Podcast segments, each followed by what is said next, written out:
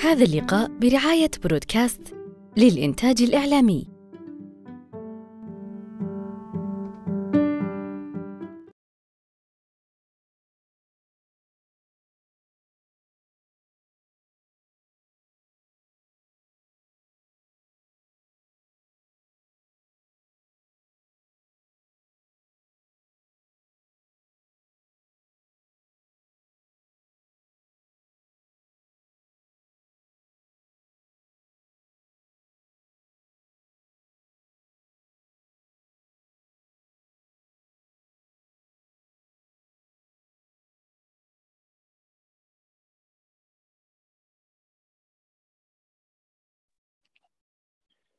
أصدقاء ضاد في كل مكان أهلا وسهلا بكم في اللقاء 148 حيث تنعقد لقاءاتنا أسبوعيا كما جرت العادة نناقش فيها موضوعا ثقافيا أو كتابا يتم الإعداد والإعلان له مسبقا في مواقعنا الاجتماع في مواقعنا عبر التواصل الاجتماعي. برعاية شريكنا الإعلامي مؤسسة برودكاست ويمكنكم متابعة حساباتنا عبر مواقع التواصل الاجتماعي. حيث سنناقش اليوم موضوعا غاية في الأهمية ألا وهو الرواية وإشكالية المناهج النقدية. ضيفنا وضيفكم في هذا المساء هو أستاذ الدكتور لونيس بن علي أستاذ النقد الأدبي والأدب المقارن في جامعة بالجاية الجزائرية حاصل على شهادة دكتوراه دولة في الأدب المقارن وله مجموعة من المؤلفات النقدية والإبداعية والروائية مثل تفاحة البربري مقامات التوربادور عزلة الأشياء الضائعة والقصة المريبة لمصرع موروكامي أيضا الكتابة على أطراف النهر آه، وكتابات على جدار الفلسفة والكثير الكثير الذي آه، قد أبدع فيه الدكتور لونيس. والدكتور لونيس أيضا مساهمات نقدية هامة سواء في المجال الإعلامي المرئي أو المسموع أو المقروء كالمجلات والجرائد ومواقع عربية وجزائرية عدة.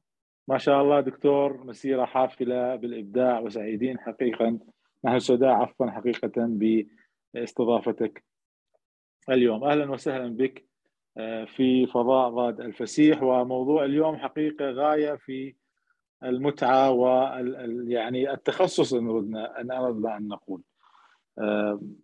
دكتور يقول لنبدأ بالموضوع على عجالة صوت مسموع دكتور بس المايك عندك فيه مشكلة.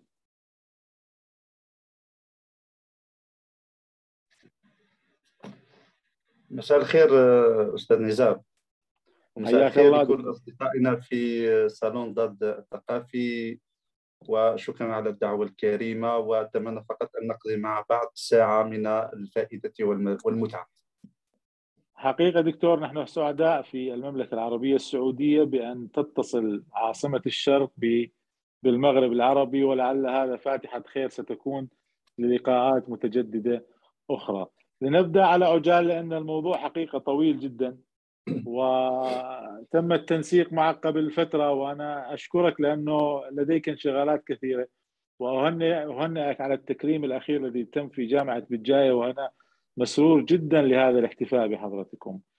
يقول هارلود يقول هارلود بلوم لا توجد طريقة واحدة للقراءة الجيدة وإن كان هناك سبب رئيس يفرض علينا أن نقرأ فالمعلومات المتاحة آه، لا نهاية لها. فأين توجد الحكمة؟ إذا حالفك الحظ فسوف تلتقي بمدرس متميز يقدم لك المساعدة. لكن لكنك عفوا وحيد في نهاية المطاف. فالقراءة بفهم, بفهم هي أعظم المتع التي تتاح لك في أوقات العزلة. لأنها تردك إلى الاختلاف سواء كان هذا مع ذاتك أو مع أصدقائك. السؤال الذي يتمحور حول هذا هذه الفقرة السردية هل يجب على المتلقي امتلاك ثقافة ثقافة ذوقية على وجه التحديد ومنهج تدبري ليتمكن من الإمساك بتلابيب النص وخلق قراءة وخلق قراءات متجددة للنص الواحد؟ شكرا شكرا صديقي نزار على السؤال الجميل. وبالمناسبة قد قد بدأت بالنقد الأهم بالنسبة لي هو هارولد بلوم. أنا أنا ربما من من خريجي هذه المدرسة مدرسة هارود بلوم في في القراءة والنقد.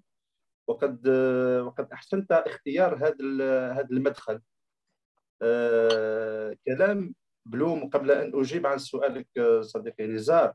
لابد أن نقف عند جملة من العناصر الأساسية والجوهرية في كلام في كلام هارولد بلوم صاحب صاحب كتاب كيف نقرأ ولماذا؟ آه، بلوم تحدث عن جملة من العناصر وقد سجلت بعدها الآن آه، وهي جوهرية وأساسية ومفتاحية لبناء رؤيتنا وتصورنا لعلاقة المنهج بالرواية والأدب. اولا تحدث بلوم عن القراءة الجيدة وربما السؤال الأساسي هو ما طبيعة هذه القراءة الجيدة؟ معنى ما هي مواصفات القراءة الجيدة؟ وربما السؤال الضمني الآخر هل هناك قراءة جيدة واحدة ام يمكن أن نعثر على أكثر من قراءة جيدة؟ وإذا اتفقنا أن ثمة قراءة جيدة يعني أن في المقابل ثمة قراءة إذا إذا إذا إذا أحسنت التعبير قراءة سيئة أو قراءة مزيفة إلى غير ذلك. معنى كلام هارولد بلوم يضعنا أمام مأزق حقيقي.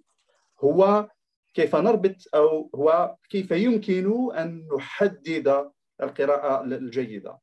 ربما آه، تتفق معي آه، أستاذ نزار ربما سيتفق معي الأصدقاء الذين يتابعوننا الآن أن وجود المناهج مناهج دراسة الأدب والرواية والشعر وجودها هو لأجل ربما العثور على هذه القراءة الجيدة. لكننا إلى اليوم ربما لم نعثر بعد على هذه المواصفة السحرية أو هذه هذه الوصفة السحرية لما يمكن أن نسميه القراءة الجيدة. ربما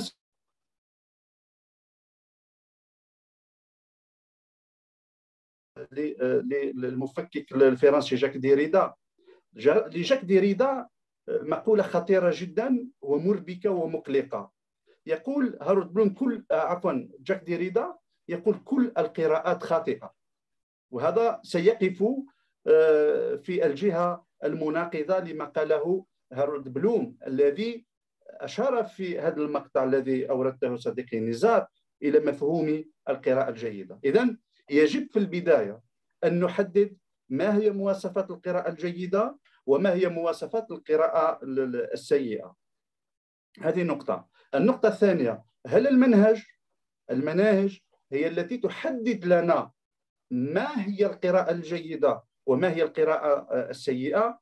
وهل القراءات الانطباعية يمكن أن تكون هي ربما الشكل أو الوجه السيء للقراءة؟ هذا العنصر الأول في آه، فيما قاله آه، هاروت بلوم.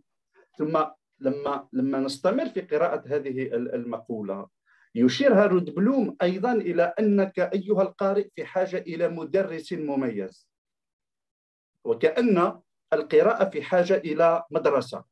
في حاجة إلى إلى إطار مؤسساتي يفرض آه، إذا شئت جملة من القواعد وجملة من الآليات الثابتة بحكم أن الوعي المدرسي هو في أصله أنه يرسخ الآليات ويرخص ويرسخ آه، التقاليد. هل أيضا القراءة في حاجة إلى من يدرسها وفي حاجة إلى مدرسة تعلم القراء الآخرين كيف ينتجون هذه القراءات الجيدة. والنقطة الثالثة في كلام هارولد بلوم صديقي نزار يصل إلى نقطة أساسية جدا. يربط القراءة بالوحدة ويربط القراءة بالعزلة ويربط القراءة بالفردانية معنا. وربما هذه هي النقطة الأساسية التي سأبني عليها إجابتي لسؤالك أستاذ نزار.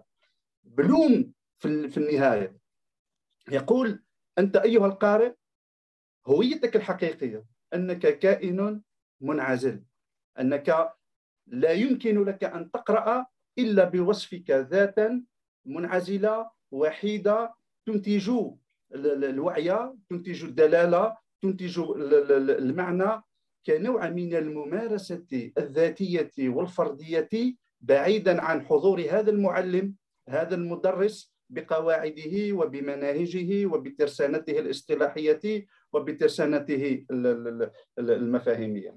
اذا كلام بلوم يتراوح بين ما هو مؤسساتي ولما نتحدث عن ما هو مؤسساتي هو ما يتعلق بالمدرسة ما يتعلق بالنظرية ما يتعلق بالمنهج وبين ما هو ذاتي ما هو شخصي وما يتعلق بكون القراءة هي فعل ذاتي. وهنا سأدخل إلى سؤالك أستاذ نزار. هل القارئ في حاجة إلى ذوق أم في حاجة إلى من منهج؟ بالنسبة للذوق هو مفهوم هو مفهوم معقد الذائقة. هل تساهم الذائقة في صناعة القارئ؟ وهل تساهم الذائقة في صناعة القارئ القراءة الجيدة بتعبير آه، هارولد بلوم؟ أم أن المنهج يكفي لكي نبني هذه القراءة الجيدة ولكي نصنع في الأخير ما نرجوه من مفهوم القراءة آه، آه، الجيدة. بالنسبة للذوق الإشكال المطروح في الذوق وهنا ربما سأعود إلى ربما سأحيلكم إلى كتاب مهم لأرنولد بينيت.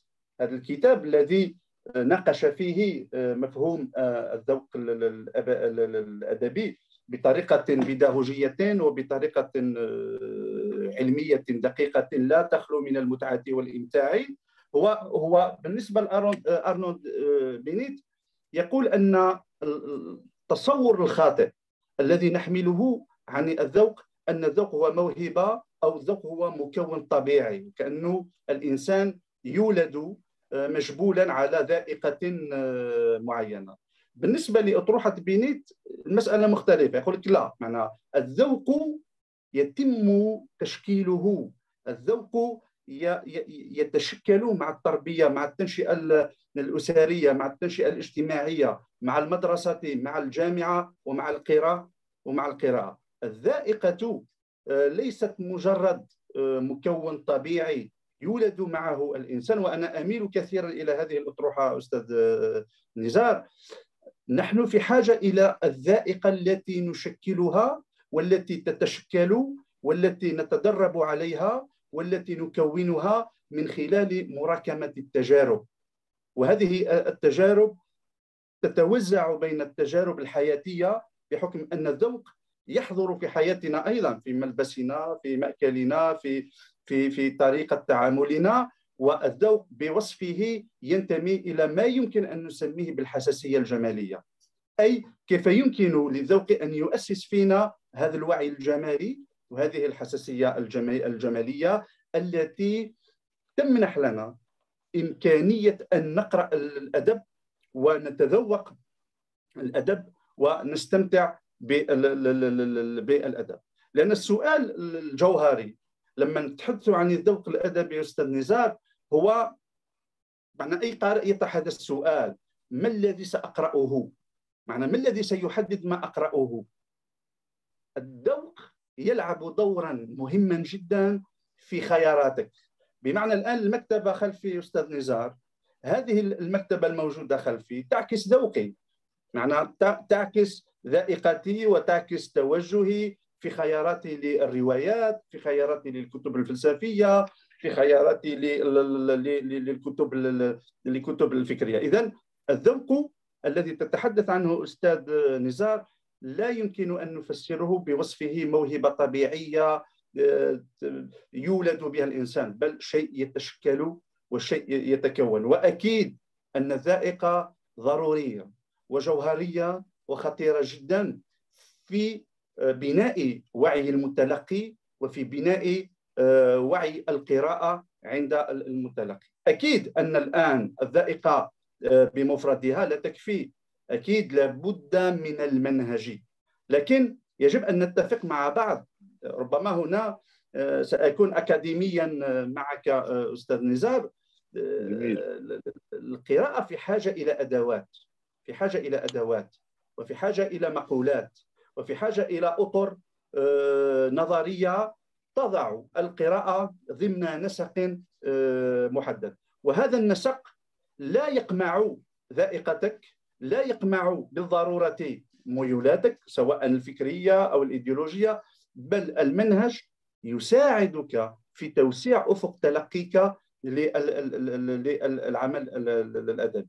اظن أتصور أن القراءة بالذائقة فقط معنى أعتمد فقط على على على على أني أواجه النص فقط بذائقتي ودون اللجوء إلى المنهج أظن أننا هنا سنقع فيما يمكن أن نسميه بالقراءة الانطباعية والقراءات الانطباعية تراوح بين القراءة الجيدة والقراءة التي يمكن أن تكون قراءة سيئة وخاطئة ومزيفة ومضللة للنص. جميل جميل جدا دكتور حقيقة يعني استفاضة لا لا لا, أريدك أن تتوقف حقيقة يعني. ربطنا المثال بالمقال دكتور ونحن نشدد على أن يكون القارئ شريك الكاتب في نصه. يقول الروائي الجميل الدكتور محمد حسن علوان في في روايته الحقيقة المبهرة موت صغير عن سيرة آه، محي الدين بن عربي أثناء جنازة محي الدين بن عربي يقول يرتج يرتج جسدي على اكتاف الحاملين. يسكن أخيرا في محراب المسجد. يرتفع صوت الأذان. يصلي الأمام يصلي الإمام. لا يقرأ سورة ياسين. يحملني الناس. يرتفع النحيب. أميز أصوات تلاميذي. أسمع قرع نعالهم. تتضاءل الأصوات. تنقطع نهائيا. إلا من صرخة حارقة أطلقها سوتكين بلا وعي. طبعا سوتكين هو المريد المقرب جدا من محي الدين بن عربي. كل هذا يقودنا إلى إلى إلى سؤال منهجي خطير في بعض الأحيان. هل اللغة عاجزة في بعض الأحيان ليتم من خلال ذلك الاستعانة بالرمز؟ أو بمعنى آخر هل استخدام الرمز دليل على قسوة في إيجاد المعاني وضعف في توليد اللغة وعجز في مكان آخر. أنا أعلم أنه هذا السؤال قد يتجه إلى الأكاديمية بشكل مباشر لكن أنا أصر على أن القارئ يجب أن يكون أكاديميا في بعض الأحيان. شكرا نزار. أه، سؤالك مركب وسؤال معقد. الحقيقة وربما يحتاج ل لتأمل ولوقت لتأمله. لكن أه، أنت طرحت أستاذ نزار أه، مسألة مهمة جدا. هي علاقة الرواية باللغة. علاقة الرواية باللغة وتشير إلى خصوصية اللغة الروائية. وهذا الحق في حد ذاته هو حق خطير جدا في في الدراسات الروائية. يعني لما تحدثوا عن اللغة الروائية هو حقل آه، واسع جدا وقد استفاض فيه النقاد والمناظرين وتعددت الرؤى واختلفت إلى حد التنا إلى حد آه، التناقض. هنا ربما سأبدأ بالاستئناس بقول بول فاليري وأتصور أن قول بول فاليري مهم مهم آه، جدا. يقول أن ليس للأدب ولا يمكن أن يكون الأدب إلا توسيعا لبعض خصائص اللغة واستعمالا لها. معناه هنا بالنسبة لبول باليري يقول أن الأدب هو نوع من اللغة. يعني الأدب بحد ذاته هو نوع من اللغة. معنى الأدب لا يستعمل اللغة هو بحد ذاته هو تمظهر ما من تمظهرات اللغة. هذه مسألة مهمة آه، جدا. أي أن اللغة الروائية لا تكتب باللغة إنما في حد ذاتها هي لغة. معناها هي هي لغة. نحن لا نستعمل اللغة. نحن نبني اللغة. نحن ننتج الروائي هو صانع اللغة. ومن خلال صناعته لأخطر أداة في في الأدب وهي اللغة فهو من خلال اللغة أستاذ نزار يشيد العالم ويعيد تشييد العالم. الروائي يعيد بناء العالم عبر اللغة التي يعيد بناءها آه، مجددا اللغة التي التي التي تشبهه هو كروائي. يعني سمعت سمعت نعم. إن سمحت دكتور يعني عفوا للمقاطعة. يعني هل اللغة من خلال التي التي يطلقها الروائي يؤسس العالم الروائي من خلال اللغة؟ يعني صناعة العالم الروائي وتأثيثه من خلال اللغة. عذرا على المقاطعة. أنا لا أود ان اقاطعك حقيقه يعني. آه، هذا هو المقصود. هذا هو المقصود أستاذ نزار لأنه لما قلت لك أن الرواية لا لا تكتب اللغة لا تكتب باللغة الرواية في حد ذاتها هي لغة. معنى الروائي يعيد صناعة اللغة يعيد ابتكار اللغة. لهذا كما قلت نجيب محفوظ عنده لغته. معنى نجيب محفوظ له لغته. ماركيز له لغته. يوسع له لغته. إبداع هؤلاء قبل أن نتحدث عن قدرتهم على إبداع العوالم فقد أبدعوا اللغة. قد أبدعوا اللغة التي يكتبون بها. وهنا ربما ربما ربما هذا هو التحدي الكبير بالنسبة للروائيين. ليس أن تحكي حكاية أستاذ نزار. الحكايات الحكايات كلنا نحكي. معنى يومياتنا هي حكايات. معنى منذ منذ أن تنام وتصنع حكاياتك في الأحلام وتنض صباحا وتشرع في في في في سرد ما وقع لك أمس فأنت هنا بصدد أنك أنك تحكي. لكن الحكاية شيء والرواية شيء. والفرق الجوهري بين الحكاية والرواية أن الرواية قبل أن تصنع عالمها فهي تبتكر لغتها. هي تبتكر آه، لغة. الرواية في حد ذاتها هي لغة. وسأقدم لك مثال مهم جدا حتى أوضح تصوري انطلاقا من من نماذج روائية. آه، بعض الروايات تمثل لك من التمثل تمثل لك الطبقات الاجتماعيه من خلال ابتكار لغات تناسب هذه الطبقات الاجتماعيه بمعنى ان ان حضور الطبقه الاجتماعيه لا تحضر في الروايه على صعيد الايديولوجيا أو على صعيد الفكرة بل تحضر اولا على الصعيد الملفوظ اللغوي وهنا ربما ستلمح ربما طيف بختين في في في في كلامي وهذا ما طبعا هذا ما أقصده أقصده هو ما قاله بختين. معنى أفكار بختين مهمة جدا في هذا الصعيد أستاذ نزار. أن تشييد العالم الروائي يبدأ من ابتكار آه، ابتكار آه، اللغة. للأسف آه، ما يوجد اليوم من روايات في في في السوق العربية. في السوق العربية بزخمها وبعددها الكبير وحتى صرنا في بعض الأحيان نخاف ان أن ان يكون عدد الروائيين أكثر من عدد القراء. كل هؤلاء الروائيين بمعنى أن اغلبهم أغلبهم عجزوا في ابتكار لغه لغة تخصهم. لغتهم معنى أن تكون قادر على أن تصنع اللغة وتبتكرها و و و و و وتخرج أو تخرج اللغة من من المعاجم وتخرجها من التداول العادي من التداول اليومي لتصل إلى مستوى أنك تكون قادر على أن تخلق لغتك. ومن خلال هذه اللغة ستعيد بناء العالم. ما قام به سيرفانتيز أستاذ نزار في رواية دون كيشوت أنه لم يدمر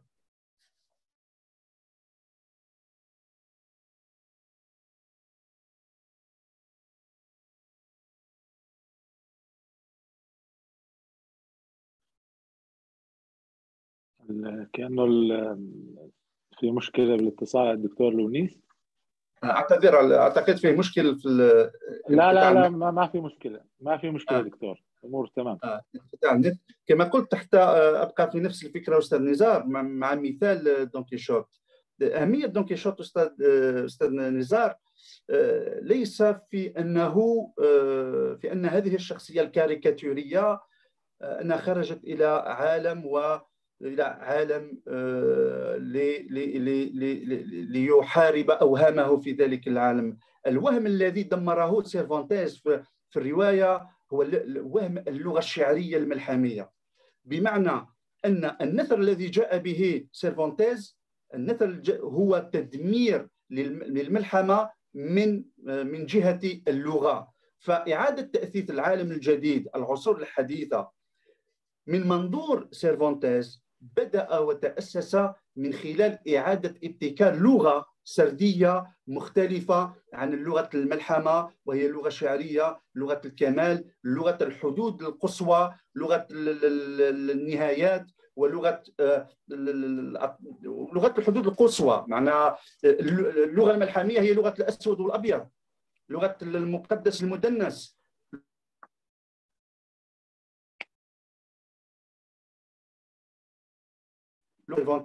لا يمكن ان نعثر في العصور الحديثة عن الخير والشر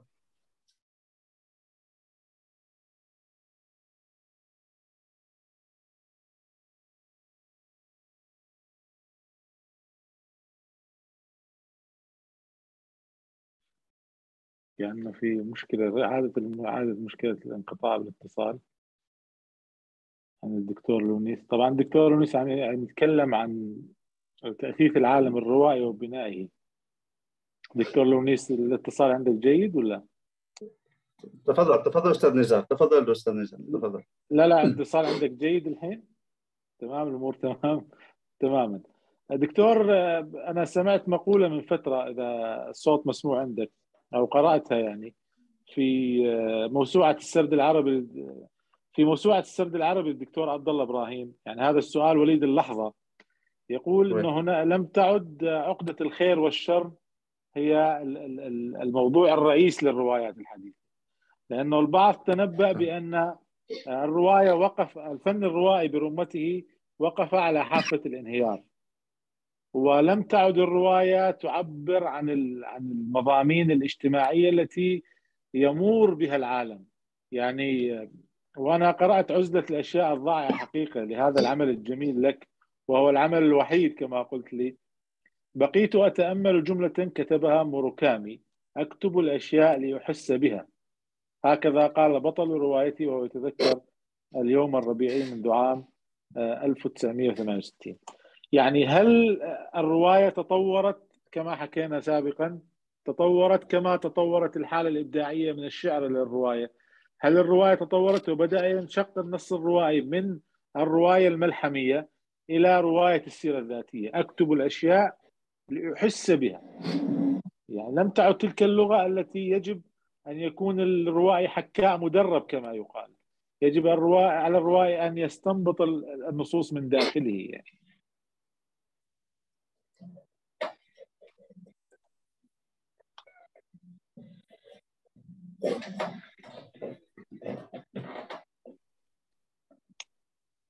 صوت مسموع عندك دكتور ولا؟ معليش أستاذ نزار المقطع الأخير من سؤالك أستاذ نزار. ما, ما أقول انه أقول إنه هل النص الروائي أصبح يستنبط من داخلية الروائي من المونولوج من تيار الوعي؟ هذا اللي أقصده يعني. آه، يمكن ذلك بحسب خصوصيات بعض الروايات أستاذ نزار. بمعنى آه، كلامك صحيح في مع نوع ما من الروايات. وهنا آه، هنا خصوصية الرواية. أنا خصوصية الرواية نحن الآن الحقيقة لما نتحدث عن الرواية بشكل عام آه، في بعض الأحيان أشعر أننا أننا نتجنب في حق نتجنب في حق الرواية. الخطورة في كلام لما نتحدث عن الرواية أن ثمة روايات ثمة روايات تصلح معها فكرة تيار الوعي ثمة روايات لا تصلح معها بمعنى أننا لما نؤسس أي ملفوظ نظري أي خطاب نظري على على الرواية يجب أن نعتمد على عينات في حد ذاتها آه، آه، في حد ذاتها آه، أستاذ أستاذ نزار. فقد أريد أن أعود إلى فكرة سابقة حتى لا تنفلت مني أستاذ نزار. تفضل دكتور. نعم. آه، أعود فقط إلى فكرة علاقة علاقة الرواية باللغة وببناء العوالم. آه، ثمة فكرة أساسية طرحها ميلون كونديرا في كتابه فن الرواية. يقول أن الرواية هي هي ملحمة العصور الحديثة وهي مقولة لجورج لوكاش بطبيعة الحال. لماذا هي ملحمة العصور الحديثة؟ يقول لأن العالم الحديث مقارنة مع العوالم القديمة وهو يتحدث هنا عن العصور الوسطى قال أن العالم الحديث هو عالم دون آلهة وعالم دون أبطال وهو عالم عزة الإنسان المفصول تماما عن أي سلطة سحرية آه، قد تأتي من جهة ما من جهة غيبية أو من جهة ورائية. لهذا كونديرا يتحدث عن آه، عن مفهوم تمزيق الستارة.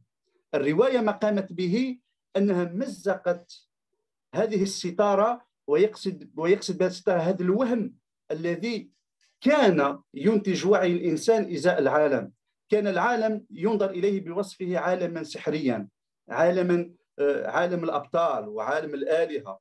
لكن في العصور الحديثة لم يعد العالم هو عالم الآلهة والأبطال. أصبح العالم هو عالم الإنسان الفرد المعزول الذي تخلت عنه الآلهة بين قوسين بتعبير مجازي فقط. بتعبير مجازي فقط تفاديا لأي حساسية دينية هنا.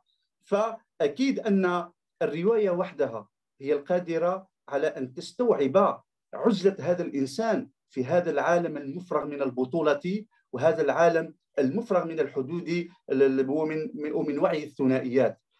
في العصور الحديثة لم يعد هناك خير ولم يعد هناك شر مطلقين.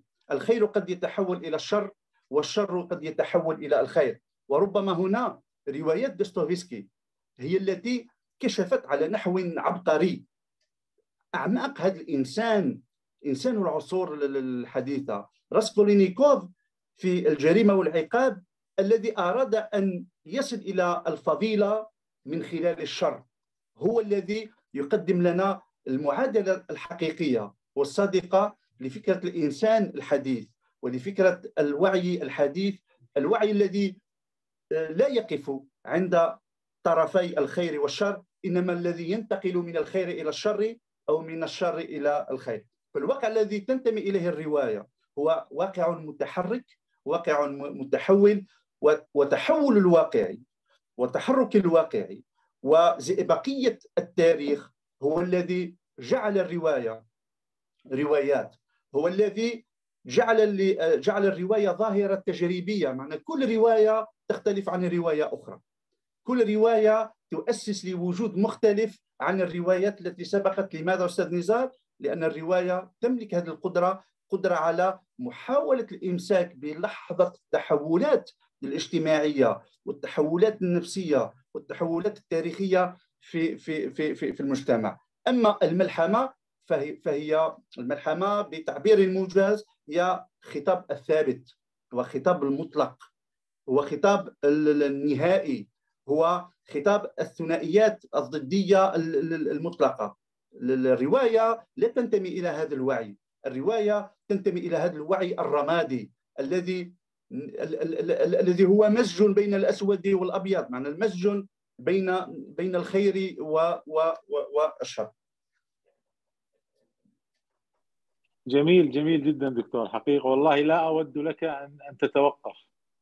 آه، يعني بس ننوه إلى أن المداخلات آه، متاحة بالضغط على أيقونة اليد. من كل هذا دكتور لونيس يعني هل تتفق مع مقولة أن القراءة يجب أن تنطلق تنطلق من الناحية الصفرية؟ حتى وإن لم يكن للنص في تلك الدرجة التي هي عليه. لأن القراءة اليوم أصبحت كما كما تود أن تقول يعني عملية معقدة لا بل شديدة التعقيد. ما هو رأي الدكتور لونيس في هذه المقولة؟ يعني؟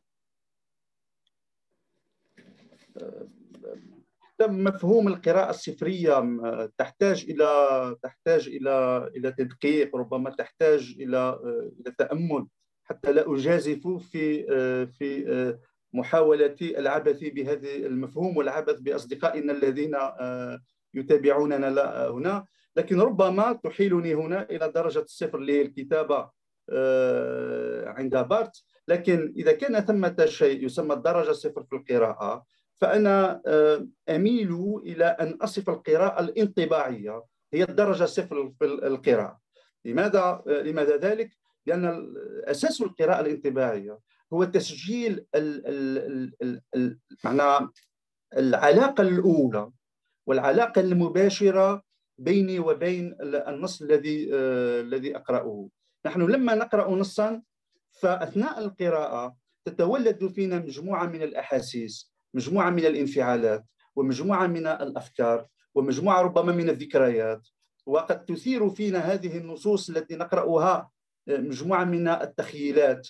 فأتصور أن هذه الانطباعات الأولى هي التي يمكن أن نسميها بالدرجة الصفر للقراءة وهي أكيد أنها ضرورية لكنها لا تكفي لكي آه، آه، تؤسس لفعل آه، قرائي لأن القراءة في الأخير القراءة هي هي هي ليس توليد المعنى القراءة ليست فقط توليد الدلالة القراءة هي صناعة النص أستاذ نزار. المبدع الحقيقي في في تصوري المبدع الحقيقي في تصوري هو القارئ أيضا. بمعنى أن القارئ شريك في العملية الإبداعية. دون دون قارئ لا يمكن أن نتحدث عن نص أدبي أستاذ نزار بل سنتحدث عن العمل الأدبي. حتى أكون دقيق في في في تحديداتي. لأن العمل الأدبي أستاذ نزار العمل الأدبي هو هذا النص المادي الذي ربما تراه هنا. هذا يسمى عمل أدبي. بمعنى ثمة غلاف ثمة أوراق ثمة حبر ثمة وجود ملموس لهذه المادة التي هي مجموعة من الأوراق هذا يسمى عمل عمل. لكن القارئ هو الذي يحول العمل الأدبي إلى نص أدبي. معنى يكسبه هوية هوية كونه نصا آه، أدبيا. والقارئ إذا أعيد وأنا وأنا أؤمن بهذه الفكرة أستاذ نزار أن القارئ أيضا يجب أن يلحق بقائمة المبدعين أو بسلالة المبدعين. القارئ هو مبدع أيضا. القارئ أيضا في حاجة إلى خيال أستاذ نزار. القارئ هو القادر على أن يتخيل والقادر على أن يعيد بناء التصورات والتخيلات التي نقرأها في في في في في في, في الرواية.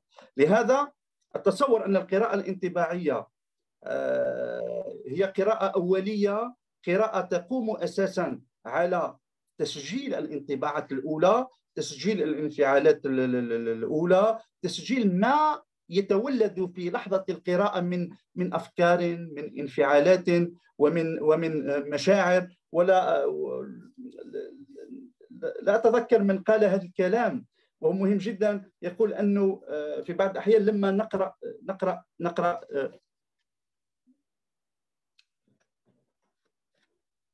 نعم أستاذ نزار نعم أستاذ تفضل تفضل تفضل دكتور مسموع نعم أستاذ نزار. قلت أن ثمه من يقول أننا أننا أحيانا لما نقرأ نتوقف عن القراءه لأن هذا المقطع يذكرني بشيء يذكرني بشيء و وأضطر أن أغلق الكتاب واتامل أتأمل في الشيء الذي آه، الذي موجود أمامي. اذا هذه الانفعالات الأولى وهذا الاتصال الأولي هو ربما في تصوري في تصوري ويبقى فقط تصور ذاتي ربما هذا ما يمكن أن نسميه بالدرجة الصفرية في في القراءة. لكن هذه الانفعالات وهذه التجارب الأولية لا لا لا, لا, لا, تفيد دائما كما قلت لبناء ما نسميه نحن بالقراءة. لأن القراءة ليست ظل للأدب معناها لا ليست ظل الادب القراءة هي التي تصنع الأدب هي التي تحول العمل الأدبي إلى نص أدبي. فالقارئ هو أيضا مبدع. جميل. يعني دكتور هذا ما يلخص مقولة إن القارئ هو شريك الكاتب في نصه بس عفوا دكتور نتركك ترتاح شوي في أن إعلان عن اللقاء القادم يوم الأربعاء القادم وسيكون عن كتاب حول العالم ب 200 يوم تقدمه الأخت نورة خالد حوار الأستاذ وليد العميد طبعا إن هناك مداخلات صوتية أستاذة فايزة ف المداخلات متاحة. إذا سمحت لي أبو ميرا والدكتور لورنس المداخلات معي أنا بس عندنا مداخلتين حتى الآن. بنسمع مداخلة الأستاذ أحمد بعدين مداخلة الأستاذة رائدة. أستاذ أحمد تفضل المايك معك. يا هلا والله. السلام عليكم ورحمة الله وبركاته. أول حاجة سعيد جدا في تواجدي معكم هذا المساء. آه عندي عدد من النقاط في فيما قاله الدكتور آه، أنيس أول حاجة بخصوص القراءة الجيدة وغير الجيدة أنا أستطيع الاتفاق مع الدكتور آه، أنيس بأنه ما في ثبات. والدليل على ذلك آه، كتابي قصة فشل. أنا دائما أو آخر مرة الآن كنت في معرض جدة الدولي للكتاب. دائما أقول للقراء بأنه أنا من جهتي أشوف الرقم ستة وأنت من جهتك تشوف الرقم تسعة. لذلك ما في ثبات في آه، الرؤية اللي إحنا نشوف فيها النص الأدبي. أما النقطة التي ذكرها حول العزلة والذاتية والشخصية فهي بالفعل صحيحة لأنه القارئ هو يبني تصوره الشخصي بناء على خبرته وتاريخه في هذه الحياة. بالنسبة للذوق الأدبي أنا دائما أيضا كنت أسأل الجمهور سواء في معرض جدة الدولي للكتاب خلال مشاركتي الأسبوع الماضي أو معرض الرياض الدولي للكتاب في شهر أكتوبر انت إيش تحب انك آه، تقرأ؟ لأنه ولله الحمد أصادف أناس آه، من شتى الأنواع. هناك من يحب السيرة الذاتية التجارب الشخصية روايات الخيال روايات الجريمة. فالذوق الأدبي يعني مختلف من شخص إلى آخر. بخصوص اللغة والرواية أستطيع القول بأنه لكل كاتب آه، له مزيجه الخاص في الحديث وفي الوصف وفي اللغة وفي البناء الروائي. وفي هذا الكلام أنا تذكرت آه، كلام كتبته الأخت بثينة العيسى في كتابها الحقيقة والكتابة من صفحة 76. آه ذكرت آه حاجة مميزة جدا تميز كل كاتب عن الآخر. مثل ما قال الدكتور لونيس عن نجيب محفوظ آه كافاكا وغيرهم من الكتاب وهي مسألة الاستعارات الأدبية. قالت الأخت بثينة العيسى بأن هناك كاتبة اسمها أليس لابلانت ميزت بين أربع أنواع من الاستعارات. هناك استعارات ميتة استعارات مبتذلة استعارات غامضة واستعارات فعالة. ولذلك أنت قلت يا دكتور لونيس بأن هناك عدد كبير من الروائيين لم يستطيعوا من إيجاد مزيجهم الخاص أو لغتهم الخاصة. أعتقد من وجهة نظري بسبب استخدامهم لاستعارات ميتة أو مبتذلة. وقلة من يستخدم الاستعارة الفعالة. هذا ما كان لدي وشكرا جزيلا لك دكتور لونيس شكرا لك دكتور نزار وشكرا أستاذ آه، وليد على هذه المشاركة. شكرا أستاذ أحمد. دكتور لونيس إذا عندك إجابة عن تساؤل أستاذ أحمد. كلام آه، تصور أن الاستاذ أحمد آه، كان كان تقريبا موافق على ما طرحته لكن أشار إلى مسألة مهمة جدا هي مسألة الاستعاره الادبيه وهنا أتذكر رواية جميلة ساعي بريد نيرودا. لساكراميتا ساعي بريد نيرودا البطل بطل بطل الروايه لما التقى بنيرودا طرح عليه سؤال سؤال مهم وسؤال سؤال في غايه الخطوره أيضا قال له ما الذي يجعلك شاعرا ما الذي يجعلك انت اديبا لماذا انت شاعر ما الذي يجعلك شاعر في حين ان شخص اخر لا يمكن ان نصفه شاعر فقال له الاستعارة معنى الأدب الأدب جوهر الأدب هو هو هذه الاستعارة وما معنى الاستعارة؟ الاستعارة هي أن تعيد تشكيل اللغة ومن خلال إعادة بنائك وتركيبك للغة ستصل إلى إلى إلى مستوى أنك تكون قادر على صناعة المتصورات والمتخيلات وتعيد بناء تعيد بناء العالم وبسبب وجود هذه اللغة الاستعارية وهي وجودها جوهري في في في, في الأدب هو ما يجعل قراءة الادب آه، أمر صعب. معناها لا يمكن أن نتفق على قراءة واحدة لنص أدبي بحكم أن هذه الاستعارات هي في حد ذاتها هي نصوص داخل نصوص أشبه بالعلبة أو أشبه بالدمى آه، آه، الدمى الروسية. بمعنى دمية داخل دميه معناها الاستعارة هي نص مكثف داخل نص آه، داخل نص كبير. لهذا لما نقرأ الأدب ونحاول أن نحلل هذا نحلل رواية أو نصا شعريا فنحن هنا بصدد تفكيك هذه اللغة أي تفكيك هذه الاستعارات. ومن خلالها يمكن أن نرى العالم على نحو على نحو آه، مختلف وعلى نحو مغاير. وأنا أتفق تماما مع الشكلانيين الروس لما يقولون أن جوهر الأدب هو صناعة الغرابة. معنى الأدب يجعلك لأول مرة تكتشف البحر. وأنا أنا شخصيا أعيش في في مدينة ساحلية معنى أمر على البحر يوميا كل صباح ومساء لكن تقريبا لا أنتبه إليه. لكن ما يجعلني أنتبه إلى البحر؟ أني أقرأ نصا روائيا أو أقرأ قصيدة لأن البحر الذي أقرأه أعيد أو اعود أو أعيد اكتشافه على نحو مغاير وعلى نحو آه، مختلف. الأدب حتى أنهي هنا الأدب هو إعادة ربطنا بالعالم من خلال إعادة إعادة إعادة تشكيله وإعادة بنائه من من جديد. تفضل يا أستاذ نزار. جميل جميل طرحك دكتور. إذا سمحت لي نأخذ مداخلة الأستاذة رائدة. أستاذة رائدة أعتذر للتاخر وطولنا عليك. المايك معك. مساء الخير يعطيكم العافية. مساء النور. يا هلا. معكم رائدة نيروخ شكرا دكتور لونيس. شكرا دكتور نزار. في أكثر من ملاحظة أو إضافة. بالنسبة للقراءة ما يحدث أن القارئ كما أنه هناك دورات أو بعض الكتب التي تتحدث عن فن الكتابة فأرى أنه لزاما أن يكون هناك ما يتحدث عن فن القراءة وكيف تقرأ النص الأدبي. لأنه عملية قراءة الأدب تتجاوز عملية استظهار يعني ألفاظه إلى لأن النص الأدبي كما يقال المعنى يبنى ويكون. بمعنى إنه لا يوجد معنى قار في داخل النص وإنما المعنى يتشكل بتشكل القارئ الذي يعيد صياغة وتشكيل النص في كل مرة يقرأها لأن القراءة في جوهرها هي عملية تفاعلية. فالقارئ يضفي على النص كما أن النص يشكل القارئ طيب السؤال الذي أود أو المداخلة التي أود أن أطرحها.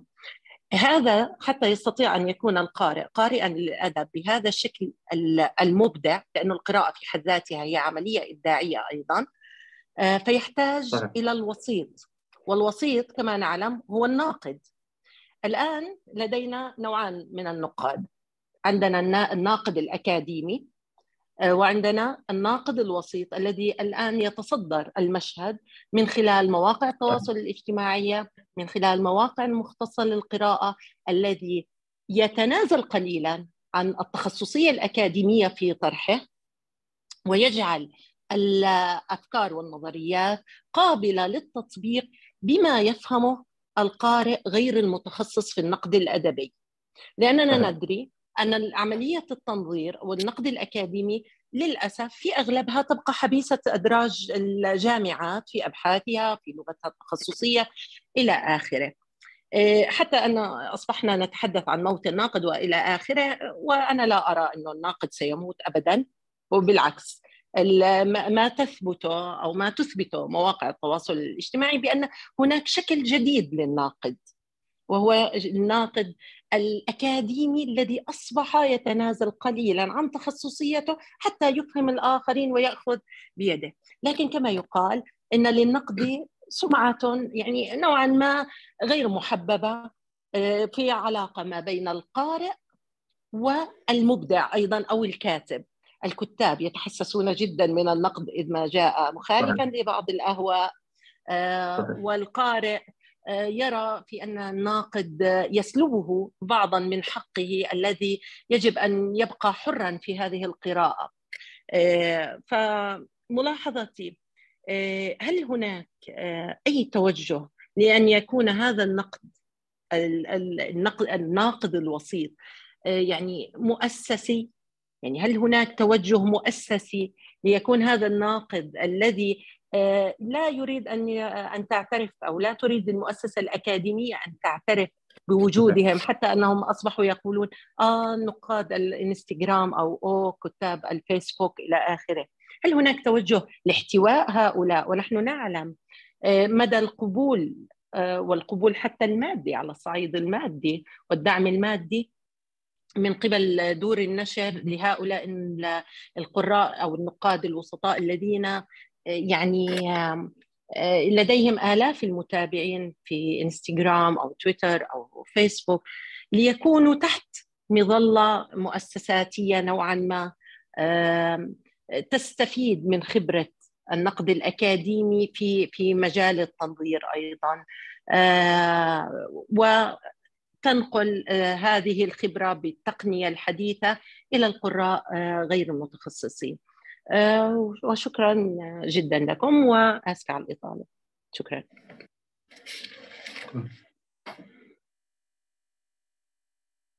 معك دكتور لونيس الإجابة الاستاذه رائدة. نعم.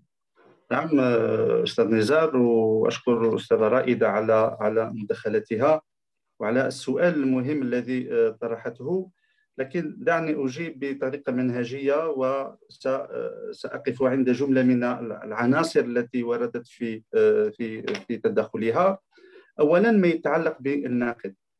المعروف أن سمعة الناقد سيئة منذ منذ معنى التاريخ معنى التاريخ التاريخ هذه هذه الشخصية شخصيتنا. كان كان تاريخ سيء معنى نظرة الأدب المؤسسه الأدبية للناقد كانت دائما تقريبا في أغلب محطاتها التاريخية كانت نظرة نظرة آه، سيئة إلى درجة أن آه، أن شاتوبريون معنى شاتوبريون كان كان يصف كان يصف النقاد ب أو النقاد بالعجائز معنى العجائز المثرثرات معنى الناقد من منظور المؤسسة الأدبية من منظور المبدعين وكأنه آه، هذا الشخص آه، معنا الذي يثرثر معنا لا يقول أي شيء معنا يثرثر على أطراف الذب وإن كنت أنا شخصيا كتبت مرة كتبت مرة مقالا وموجود في في في في المواقع مدافعا عن الذين يتحدثون عن موت الناقد. قلت قلت لهم هل لكن هل وجدتم جثة هذا الناقد؟ من من عثر على جثة هذا الناقد؟ معنى إذا كان الناقد قد مات فإن فإن فأين فأين جثته. أكيد أن سبب هذه السمعة السيئة للناقد هو ارتباطه بالجامعة وارتباطه بالمؤسسة الجامعية. ويجب أن أوضح بأن بأن الناقد الجامعي هو آخر من هو آخر من يهتم بالأدب. ربما هنا سيتفاجأ بعض الأصدقاء. النقد الأدبي هو آخر من يهتم بالأدب. لماذا؟ لأن ما يهتم به هو أن يدرس الأدب وفق منهج معين. بمعنى ما يهمه هو نجاعة المناهج التي يطبقها على الأعمال الأدبية حتى يقول لنا أن المنهج فلان جيد وان المنهج الآخر آه، غير جيد لتفكيك والتحليل وتفسير آه، تفسير النصوص. بمعنى أن آه، الناقد الجامعي علاقته بالأدب هي هي في بعض الأحيان أشبه بعلاقة رجل أمن بضحية تم الالقاء بمجرم أو بمتهم تم إلقاء القبض عليه فيستجوب بعنف ويستجوب بطريقة قصرية حتى يبوح بالحقيقة.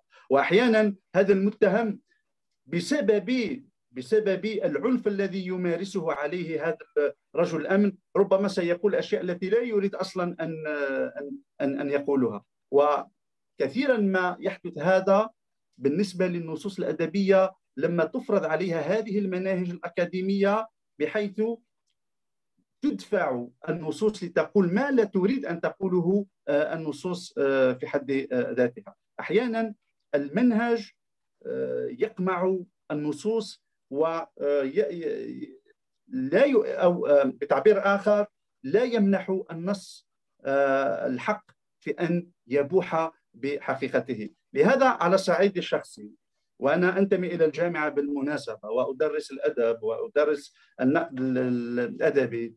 دائما أحرص على مسألة أساسية حتى أوضح تصوري أن النص هو أسبق من المنهج وليس المنهج أسبق من النص على الأقل لسببين جوهريين. السبب الأول أن المنهج هو صنيعة الإبداع. بمعنى كل نص أدبي يتأسس أو يؤسس لمنهجيته ويؤسس لنظريته. بمعنى آه، نظرية الزمان عند جيرار جينيت لم يتمكن معنا أو لم يكن لجيرار جينيت أن يبني هذه النظرية لولا رواية البحث عن الزمن المفقود لبروست. بمعنى أن بروست لم يكتب فقط رواية إنما كتب كذلك شرحا نظريا حول نظرية الزمن السردي. أي أن كل رواية كل رواية تبني تصورها النظري لما يمكن أن نسميه بالمنهج. فقط يأتي المنظرون ويحاولون أن يستخلصوا هذه العناصر النظرية إما في رواية أو في مجموعة من الروايات ويخرجون لك نظرية أو مدرسة في التحليل السردي في تحليل السرد الزمن, الزمن السردي الشخصية والمؤسف أنهم سيحاولون فيما بعد أن يفرضوا هذه المعايير على جميع جميع النصوص. وهنا يحدث القمع الحقيقي للنص الأدبي. أتصور أن كل نص أدبي يؤسس لنظريته السردية ويؤسس أيضا لمنهجيته. السبب الثاني السبب الثاني أن ما يحتاج إليه القارئ هو أن ينصت إلى النصوص قبل أن تتكئ على المناهج. أنت أيها القارئ قبل أن تبحث عن المنهج وعن الأداة المنهجية التي بها ستفكك نصك وتفسره وتحلله وتؤوله الأولى بك أن تنصت إلى النصوص. الأعمال معنى النص الأدبي الذي تقرأه يناديك يقول لك أنا أترك لك داخل النص مجموعة من الأدوات التي من خلالها بإمكانك أن تحللني وبإمكانك أن تصل إلى ربما المعنى الذي آه الذي يقصده يقصده النص وليس يقصده المؤلف يقصده النص. وسأقدم لكم آه مثال آه مثالا بسيطا أبحث عن رواية أستاذ نزار. تفضل دكتور. أنا بصدد أنا بصدد قراءة هذه الرواية وأنا بصدد كتابة مقال على هذه الرواية معارض الغريب لكمال داود وهو روائي آه، جزائري. وهذه الرواية قد كتبها ردا على رواية الغريب لالبير كامي وهذه الرواية قد آه، ظهرت في 2013 وكان وحققت نجاحا باهرا في في في فرنسا لأنه روايه مكتوبة باللغة الفرنسية. لما نقرأ هذه الرواية السؤال المطروح أنا كقارئ أستاذ نزار. لما أقرأ هذه الرواية سؤالي الأولي ما الذي سأقوله معنا ما الذي سأكتبه أصلا ما الذي أنا أمام 199 صفحة أمام خمس ست شخصيات أمام أحداث مركبة أمام أزمنة متقطعة ومتعددة أمام فضاءات جغرافية متعددة ما الذي سأكتبه؟ ماذا سأكتبه؟ أي منهج سأطبقه؟ أي أداة أي وسيلة قراءة سألتجئ إليها لكي أفكك هذا النص؟ بالنسبة لي أقرأ النص. وأحاول أن أنصت إليه. وأحاول أن أنصت إلى هذا النص. أداة التحليل موجودة داخل النص. منهج تحليل هذا النص موجود داخل هذه آه، آه، الروايه الأسئلة الجوهرية التي يفترض أنا كقارئ سأطرحها سيثيرها في هذا النص ولا يثيرها في أي منهج. أي منهج. لهذا الخطأ الذي يقع فيه النقد الجامعي أنهم يستأنسون بالمناهج أكثر مما يستأنسون بالنصوص يعلمون المناهج أكثر مما يقربون الأعمال والنصوص الأدبية للطلبة. يعلمون النظريات أكثر مما آه، يقربون الأعمال الأدبية إلى إلى الطلبة. وتخيل صديقي نزار أن آه، الإجابة على آه، أو معنى طريقة تحليلي وهدفي في الرواية قد عثرت عليه في جملة بسيطة. أنا في جملة بسيطة. في هذه الجملة البسيطة يقول السارد معنى يقول هارون بطل الرواية يقول لماذا كامي لما آه لماذا كامي لم يذكر اسم الضحية العربي في الرواية؟ بمعنى لماذا القتيل في الرواية في رواية الغريب التي كتبها في الأربعينات لا يحمل اسما. لا يحمل اسما. هذا السؤال الذي قد يبدو سؤالا بسيطا لكن بالنسبة لقارئ ما ربما سيحوله إلى مدخل مهم وخطير لتفكيك هذه الرواية. وعلى ضوء هذه الرواية يمكن أن تفكك كذلك مرجعياتها ويمكن أن تدخل في في في في في, حتى في خطابتها المضمرة. تفضل أستاذ جميل جميل جميل جميل جدا دكتور. ولماذا لم ي... لماذا لا يحمل الاسم العربي حقيقة لتلك الفترة التي كتبت عنها رواية الغريب لأربيل كام هذا حقيقة سؤال يقودنا لما يقول رونالد بارت ليس النقد هو العلم فهذا الأخير يعالج المعنى والثاني ينتجه. عليه هل يحتاج النقد أو المنهج النقدي لربط بكل النقاشات الثقافية التي ستخرج العالم أو العالم النقدي من عزلته التي دامت عقودا طويلة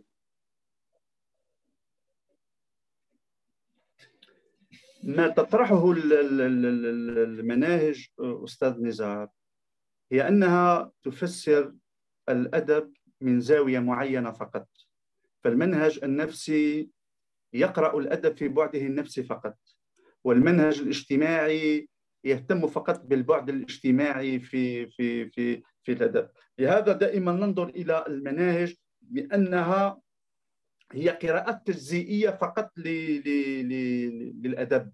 كل منهج يحاول أن يقبض على عنصر ما في الأدب ويحوله إلى قضيته الكبرى إلى سؤاله آه، إلى سؤاله الكبير. لهذا أنا شخصيا لا أميل كثيرا إلى لا أميل إلى المناهج بوصفها المنطلق والمنتهى. أنا أتعامل مع المناهج بنوع من الليونة فيمكن لي كقارئ ان أن أنتقل من منهج إلى منهج إلى منهج وأبحث عن الأدوات التي يحتاج إليها النص. النصوص كما قلت وأعيد أعيد هذه الفكرة أستاذ نزار النصوص هي أكبر من أن يستوعبها أي أي أي أي أي منهج. هي أكبر بل إن كل رواية كل رواية تخلق منهجها وتخلق نظريتها. لهذا كما يقول بختين في تعريف مهم جدا للرواية قال هو الفن الذي لم يكتمل بعد. جميل.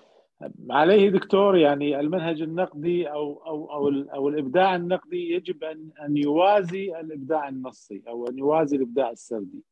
يعني الإبداع النقد النقد يجب أن يكون آه، شيئا ابداعيا يوازي ما ما تنتجه الرواية. آه، هذا يقودنا حقيقة ل آه، يعني ان نذهب إلى النقد الروائي العربي. يعني كوننا نحن نتحدث عن الرواية العربية.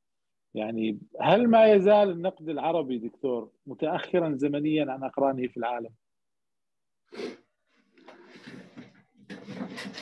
سؤال مهم أستاذ نزار وسؤال وسؤال ذو شجون وسؤال ربما سيدفعنا لوضع إصبعنا على الكثير من الجراح لأن لأن للأسف أنه مشهدنا الثقافي العربي آه، لم يخرج بعد من من هذه الثنائيه من هذا الجدل القديم الجديد معنا معنا معنا استيعاب تراثي أم أم آخذ من الآخر الغربي. معنا ما زلنا للأسف أننا نراوح آه، نراوح أمكنتنا بين آه، معنا نتحرك بنوع من التوتر والقلق بين بين هذين المكونين أو بين هاتين القوتين معنا هل على النقد أن يستلهم من تراثنا النقدي العربي القديم الغزير والثري إلى غير ذلك؟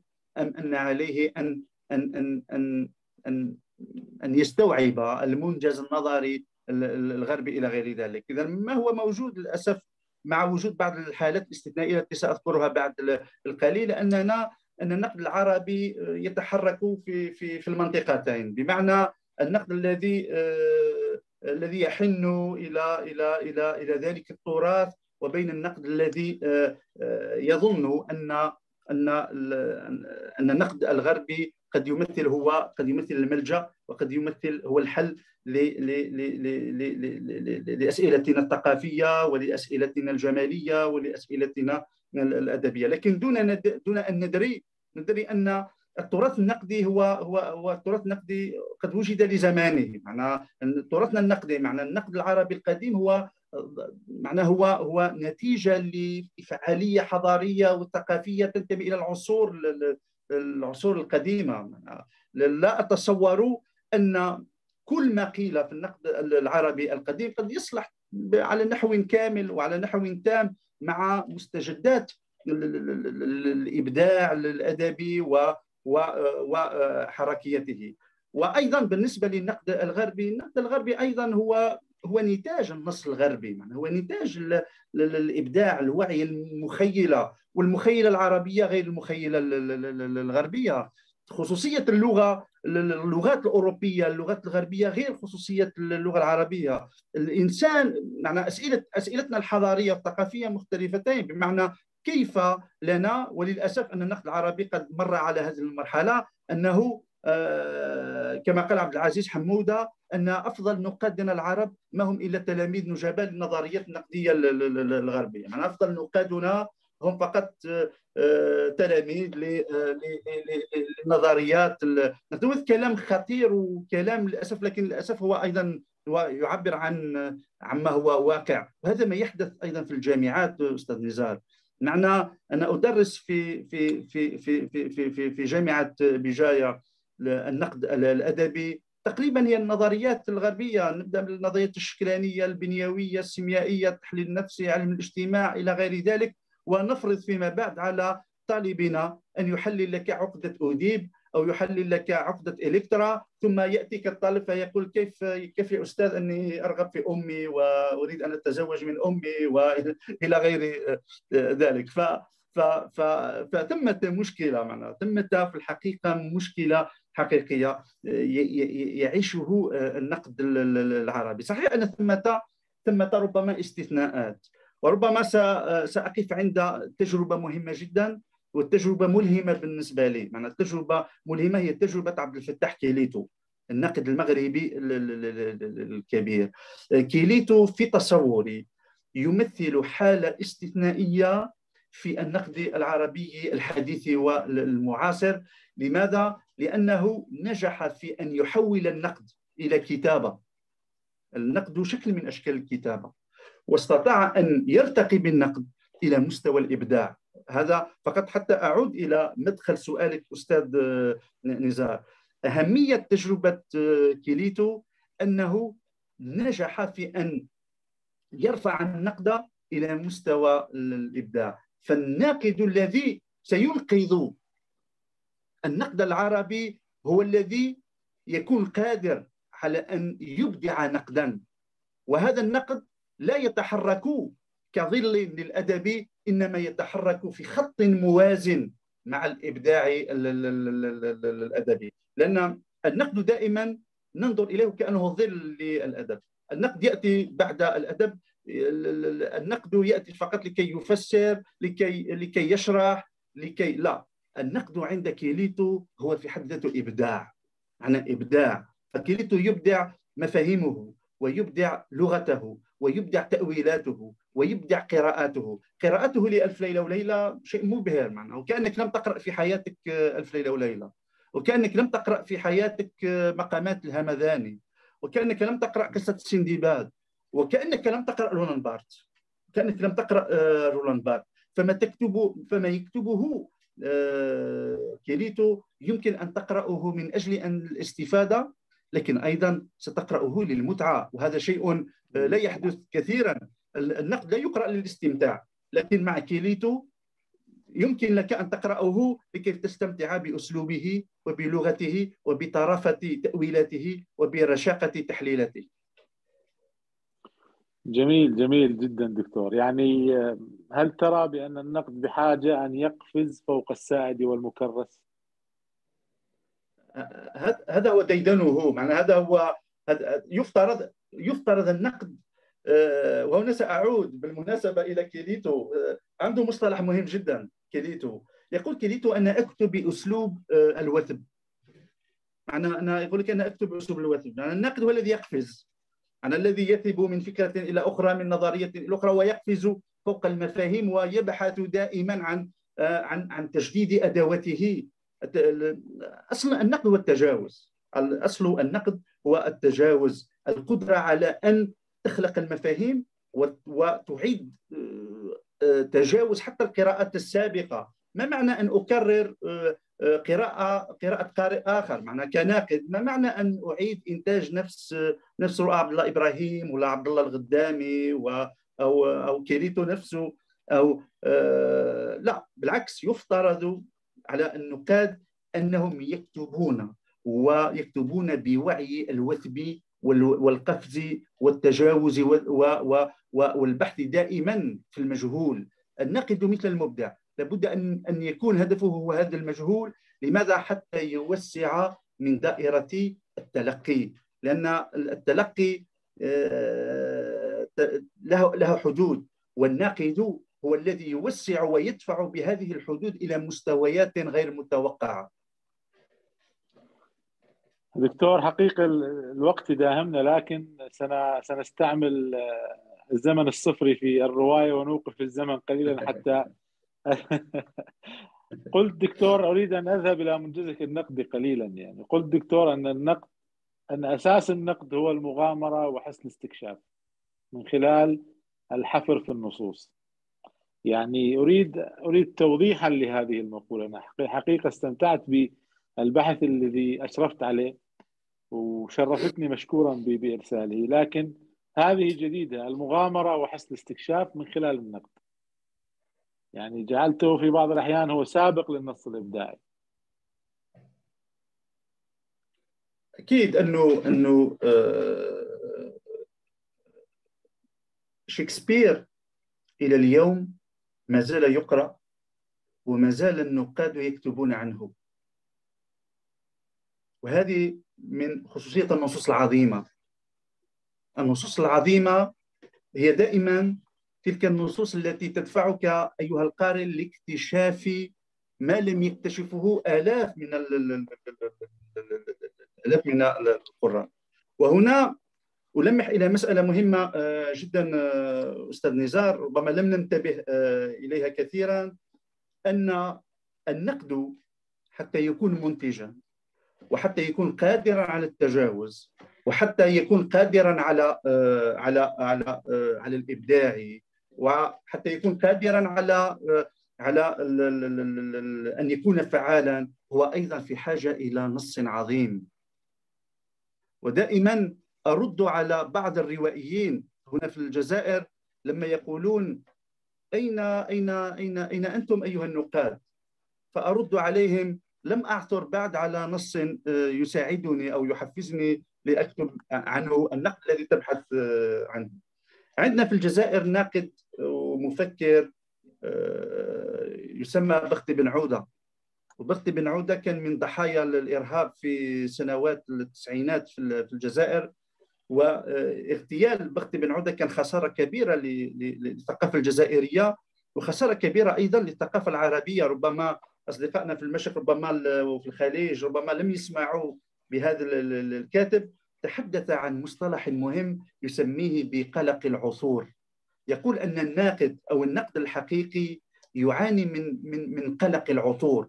يقصد به قلق العثور على النص النابض وعلى النص المتفجر وعلى النص الذي يعيد يعيد آه، يعيد النظر في كل آليات القراءة ويعيد النظر في المفاهيم النظرية ويعيد النظر حتى في المناهج.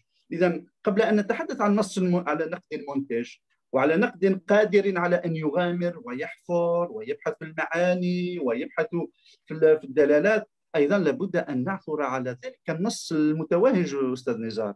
يعني ليس كل نص آه، يستحق أن يكون موضوعا للنقد أستاذ نزار. جميل. يعني كما يقول محمود درويش لا يستحق قصيدة حتى ولو مسروقة يعني بعض النصوص. صحيح. السؤال الأخير دكتور وعذرا أنه أطلت أطلت عليك كثيرا وأثقلنا عليك بالأسئلة. وأنا أعرف أن وقتك محدود. سؤال أخير قبل الختام ما هي وظيفة الناقد؟ وما الذي بقي من تلك الوظيفة؟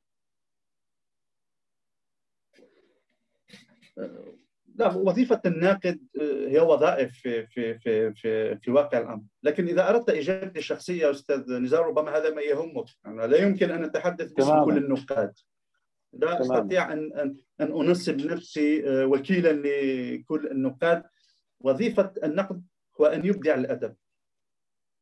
وأظن أن وليعذرني اصدقائي الروائيين والمبدعين. معنى لا ليس شكا في إبداعيتهم لكن الإبداع الذي أقصده هو القدرة على أن أستنطق نصك أيها المبدع.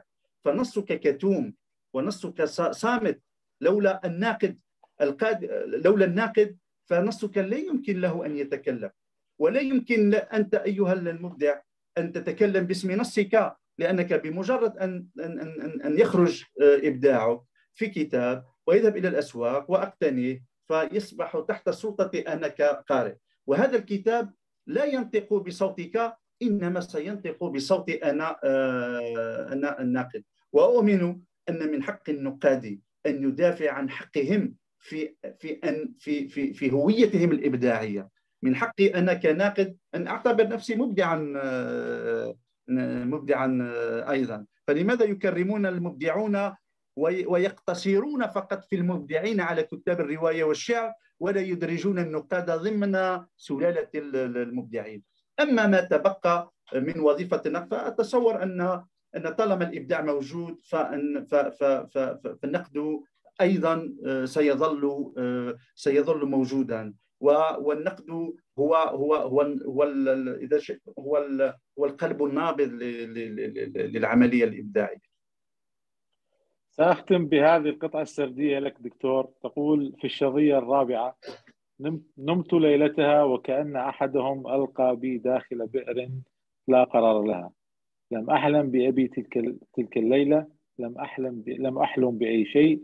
تلاشيت ببساطة وتلاشى العالم في محلول الفراغ وعاد إلى حالته الأولى العدم. وحين استفقت فتحت عيني على إحساس ثقيل. مثل هذه النصوص تحتاج حقيقة يعني. وأنا شهادتي في فيك دكتور مجروحة جدا يعني. وأنت قامة نقدية كبيرة شرفتنا اليوم بالحضور. مثل هذه النصوص يجب أن يجب أن يعول عليها ويجب أن يبنى الخطاب النقدي العربي على هذه النصوص الإبداعية. شكرا دكتور لونيس واعذرني أنا أثقلت عليه خلال أثقلت عليه بالعكس جدا خلال الأيام السابقة وكنت يعني آه، متطفلا في أسئلتي وفي من خلال أعداد الندوة. ونأمل أن يكون لنا لقاءات قادمة ولعلك وعدتنا بهذا الشيء. شكرا لجميع الحضور وشكرا لكل من يعني تحملنا طيلة طيلة طيلة هذه هذا الحوار النقدي. لأنه النقد معروف بأنه أكاديمي وقد يكون مصطلح جامد في بعض الأحيان. شكرا بروفيسور لونيس ووعدتنا بلقاءات قادمة ومساءك سعيد وشكرا لجميع الحضور. شكرا دكتور. يا حبيبي شكرا. شكرا. حياك الله.